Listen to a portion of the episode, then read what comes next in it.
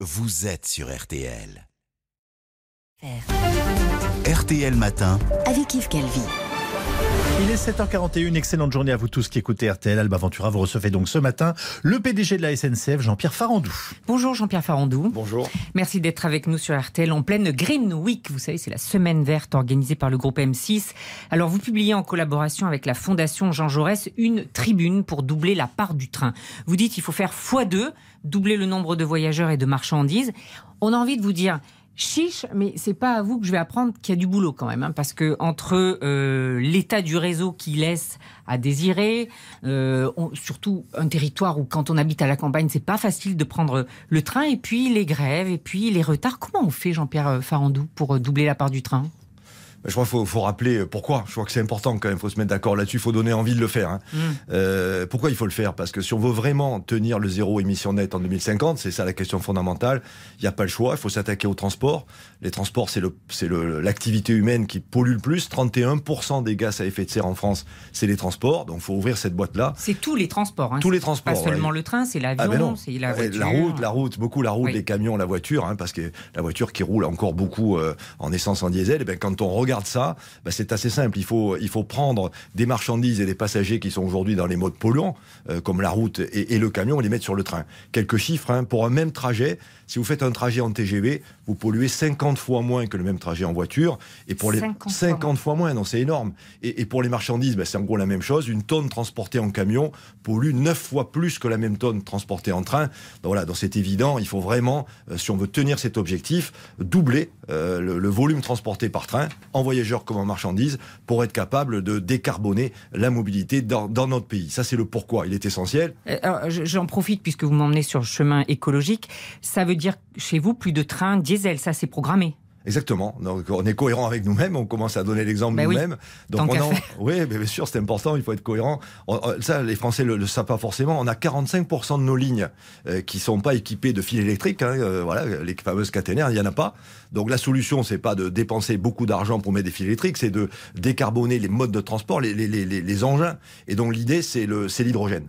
Pour moi, en 2050, la, la grande solution de motorisation de nos trains, ça sera l'hydrogène. Les moteurs existent déjà. La grande question industrielle, c'est la capacité à produire massivement et pas trop cher de l'hydrogène vert. Aujourd'hui, il n'est pas forcément vert, il part du pétrole, donc ça va Mmh. pas. Ça, c'est l'idée. Et à court terme, on a des solutions avec des trains hybrides. hein. Vous avez comme des voitures, hein, un moteur diesel, mais aussi un moteur électrique. On a des trains à batterie qu'on va lancer, par exemple, entre Aix et Marseille. Donc, on a des solutions de court terme pour réduire l'impact carbone. Et la grande solution à moyen terme, ce sont des trains à hydrogène.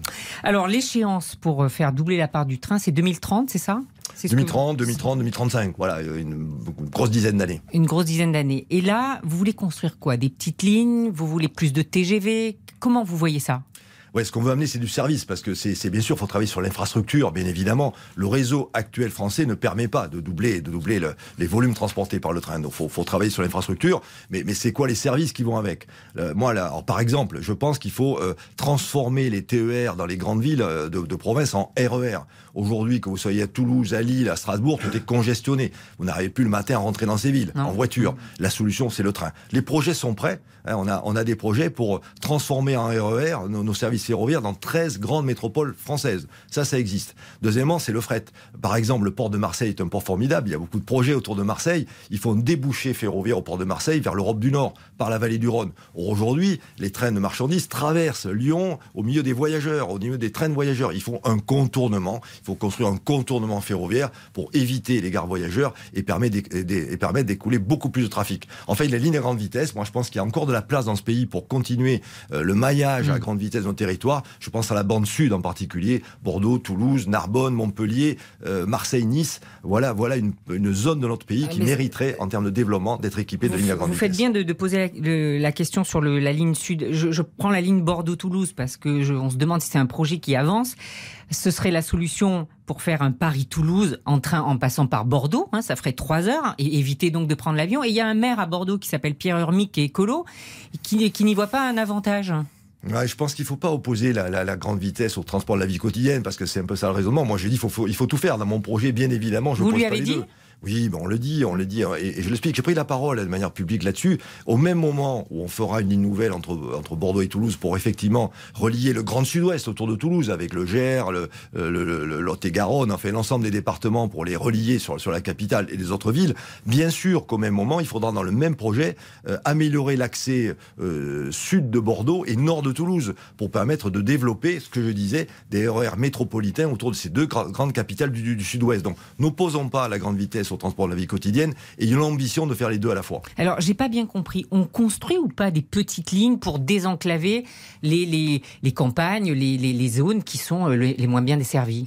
Alors sur les pilines, oui, il faut y aller. Ça a commencé d'ailleurs. Hein. Il, y a un programme qui commence à se mettre en place dans ce pays où l'État et les régions arrivent à se mettre d'accord sur les lignes qu'il faut renouveler, régénérer. Donc déjà, il faut déjà s'occuper des lignes qui existent. Elles sont parfois en mauvais état. Il faut les moderniser. Donc ça, c'est parti. Sur ces lignes-là, il faudra, faudra des services. Et on est en train de faire de la recherche et développement, de l'innovation, ce qu'on appelle des trains légers qui coûteront beaucoup moins cher, qui seront adaptés à ces zones.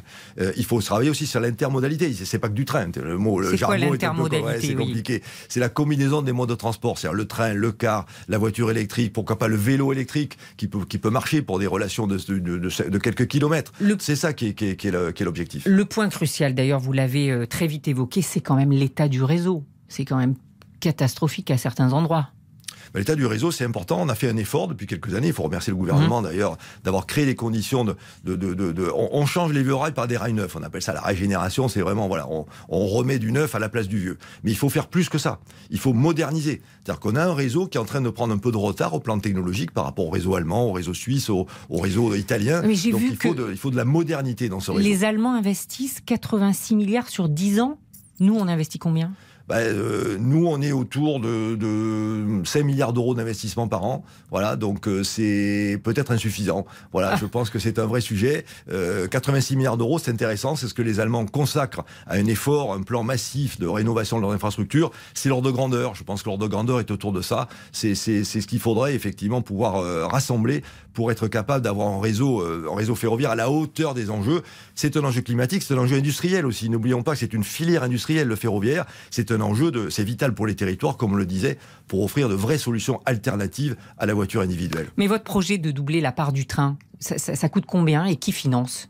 Alors moi, les, calculs, j'ai donné les ordres de grandeur en prenant exemple sur, sur, sur, l'Allemagne. Voilà, il faut, les calculs sont pas encore finalisés, ça dépendra d'ailleurs de la reprise par les politiques. Moi, moi j'amène cet élément au débat public. Après maintenant, il faut que les, euh, c'est l'objectif, c'est que dans le, dans le débat sur la campagne, les écuries de campagne. Oui, mais il faudrait mettre combien? Il faudrait mettre combien? Bah, Je vous dis, les, les, les, calculs sont pas finalisés, les ordres de grandeur. Euh, je, je, en faisant la comparaison avec l'Allemagne, je les ai indiqués. Hein, c'est en dizaines de milliards euh, sur 10 ans, sur 15 ans, sur 20 ans. Attention, hein, il faut voir ça dans la, dans, dans la Moi, je pense que c'est nécessaire, on en revient là, c'est nécessaire si on veut y arriver, si on veut vraiment décarboner ce pays, si on veut, si on veut tenir une filière industrielle d'excellence. C'est 300 000 salariés. Hein. Donc, si on veut créer de l'emploi pour les jeunes hommes, pour les jeunes femmes, ce sont des métiers formidables. C'est un sujet dont vous avez parlé avec le président de la République. Vous avez des garanties de l'État euh, pour avancer sur le doublement de la part du train? On lance la discussion, on discute avec, avec les équipes, bien sûr. D'abord, d'abord le gouvernement en place, bien évidemment. Donc, et c'est l'acte 2 de la réforme aussi. Hein. Vous savez qu'en 2018, il y a eu un acte 1 de la réforme qui a permis de, de clarifier les conditions de la, de la concurrence, qui a permis de, de redresser au plan économique la SNCF et le ferroviaire. L'acte 2, c'est la transition écologique, c'est l'excellence industrielle et, et c'est les territoires. À nous de vous faire préférer le train, Jean-Pierre Farandou. C'était votre slogan dans les années 90. Évidemment, avec la hausse de l'essence en ce moment, on se dit que dans des conditions idéales, le train, il n'y a pas mieux comme alternative. Sauf que il y a des grèves, il y a des retards, il y a des TER dans lesquels on est serré comme des sardines. Qu'est-ce que vous dites à ceux qui aimeraient prendre le train mais qui n'ont pas envie d'être pris en otage? D'abord, je suis pas tout à fait d'accord avec votre description quand même. Hein. Euh, sur les retards, les TER dont on a pas mal parlé, c'est 93% des 8000 TER qui sont à l'heure. 93%. Hmm. Alors je suis d'accord, il y a quelques lignes ou quelques sur les grèves. du territoire. Ben, les grèves, moi ça fait deux ans, après deux ans et demi que je suis là, il y a des grandes grèves. Euh, bon, les retraites, c'était pas Non, mais ils ont hein. encore menacé. Enfin, il y, a quand même eu des perturbations à Noël. Ben, il n'y a pas eu grève. On a discuté. là, on parle d'une grève qui n'a pas eu lieu. Voilà. Alors, dans, l'imaginaire des gens, c'est comme s'il y avait une grève. En fait, il n'y a pas eu grève. Et, localement Localement, il y a souvent des, avis de grève Ce sont des grèves locales, des grèves nationales qui Oui, perturbent le ça- trafic en entier. Ça a- perturbe la vie quotidienne des gens. Oui, mais il y, en a, il y, a- il y en a, mais pas tant que ça. Voilà, faut, faut rester raisonnable. Faut bien voir aussi que c'est une période de transformation incroyable. La SNCF, l'arrivée de la concurrence, c'est un choc pour l'entreprise. Donc il y a des discussions avec les syndicats, avec le corps social, et c'est bien normal. Voilà, c'est une mutation en profondeur. Le dialogue social, il est, il est riche, il est puissant dans cette entreprise. Moi, je m'engage personnellement. C'est du respect. Et je, moi, je veux un dialogue social de solution et moins un dialogue social d'obstruction. Petit à petit, les choses avancent. On, on vous entend souvent dire que le train en France est moins cher qu'ailleurs, euh, bon, euh, dans les autres réseaux européens. Euh, il n'est pas forcément moins cher que l'avion. hein. Parfois, on, on compare et on voit bien qu'on peut payer plus cher le train que l'avion. Si vous voulez attirer plus de monde avec votre nouvelle stratégie, votre, votre objectif de doubler le train, ça va avec une baisse des prix Oui, alors les, prix sont très très modérés. On les a pas augmentés nos prix depuis 2015. Donc déjà, on fait du pouvoir d'achat depuis depuis plusieurs années, année après année. La SNCF n'augmente pas ses prix.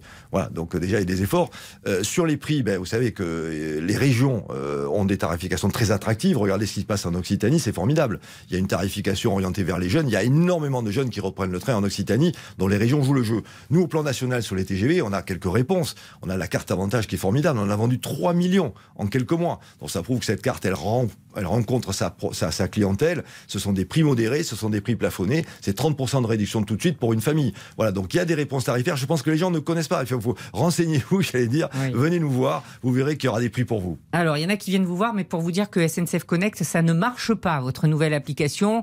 Pas encore tout à fait au point. Euh, elle existe depuis le 25 janvier. Vous comptez y apporter des améliorations, là? Oui, bien sûr, bien sûr. Alors là, on- je suis comme vous, moi je vois qu'il y a quelques clients qui ne sont pas satisfaits. On va traiter toutes les demandes. hein. Euh, voilà, je rappelle que l'objectif c'est de rendre les choses plus simples. Vous l'avez testé, vous? Oui, je l'ai testé et, et- et honnêtement, on s'est rendu compte que, en fait, on a changé la, la logique de navigation dans, le- dans, dans, dans, l'application. Ça peut perturber un petit peu. Moi-même, que les premières fois que j'ai réservé un billet, j'ai dû me faire à cette nouvelle logique. Peut-être qu'on a insuffisamment accompagné cette transition. Euh, voilà, on est en train de le faire. On a fait déjà 50 modifications en 15 jours. On a une centaine encore de modifications qu'on fera dans les semaines qui viennent. Non, mais oui, SNCF, ça marchait parfaitement. Enfin, je pense à peu près parfaitement. Oui. Donc euh, là, vous allez promettre aux, aux usagers que ça va marcher quand? Oui, euh, d'ici euh, quelques semaines, progressivement, on a une centaine de modifications à faire. Février, mars, euh, les choses seront résolues. Et je remercie d'ailleurs les clients pour toutes les remontées qu'ils nous font, parce que grâce à eux, on va, on l'améliorer, cette application. Et je, rends hommage aussi aux, aux 200 développeurs qui sont mobilisés depuis un an et demi pour faire l'application et qui maintenant sont parfaitement engagés pour traiter toutes les demandes que, que les clients nous font. Et on rend hommage, on en profite à Chloé Trespech, Oui. hein, snowboardiste, médaille Ouais. d'argent parce que c'est une athlète SNCF. Oui, on est aux très, Jeux Olympiques de on Pékin. est très très fiers de Chloé. Vous savez, la, la- bravo à elle, bravo à elle. Euh, Elle est chargée de communication euh, sur le- le- les trains régionaux Rhône-Alpes. Voilà, c'est ce qu'elle fait dans la vie. Et, et à travers elle, vous voyez, c'est le programme que la SNCF déploie pour tous les athlètes olympiques et paralympiques. En fait, on aide des athlètes pendant leur carrière sportive, ils ont un métier Mmh. et on leur laisse du temps pour s'entraîner et faire les compétitions. Ils savent qu'ils ont une sécurité. Quand leur carrière sportive sera terminée, ils seront accueillis et retrouveront le poste qu'ils ont à la SNCF. Merci beaucoup, Jean-Pierre Farandou. Je vous en prie. Et comme chaque jour, l'intégralité de cette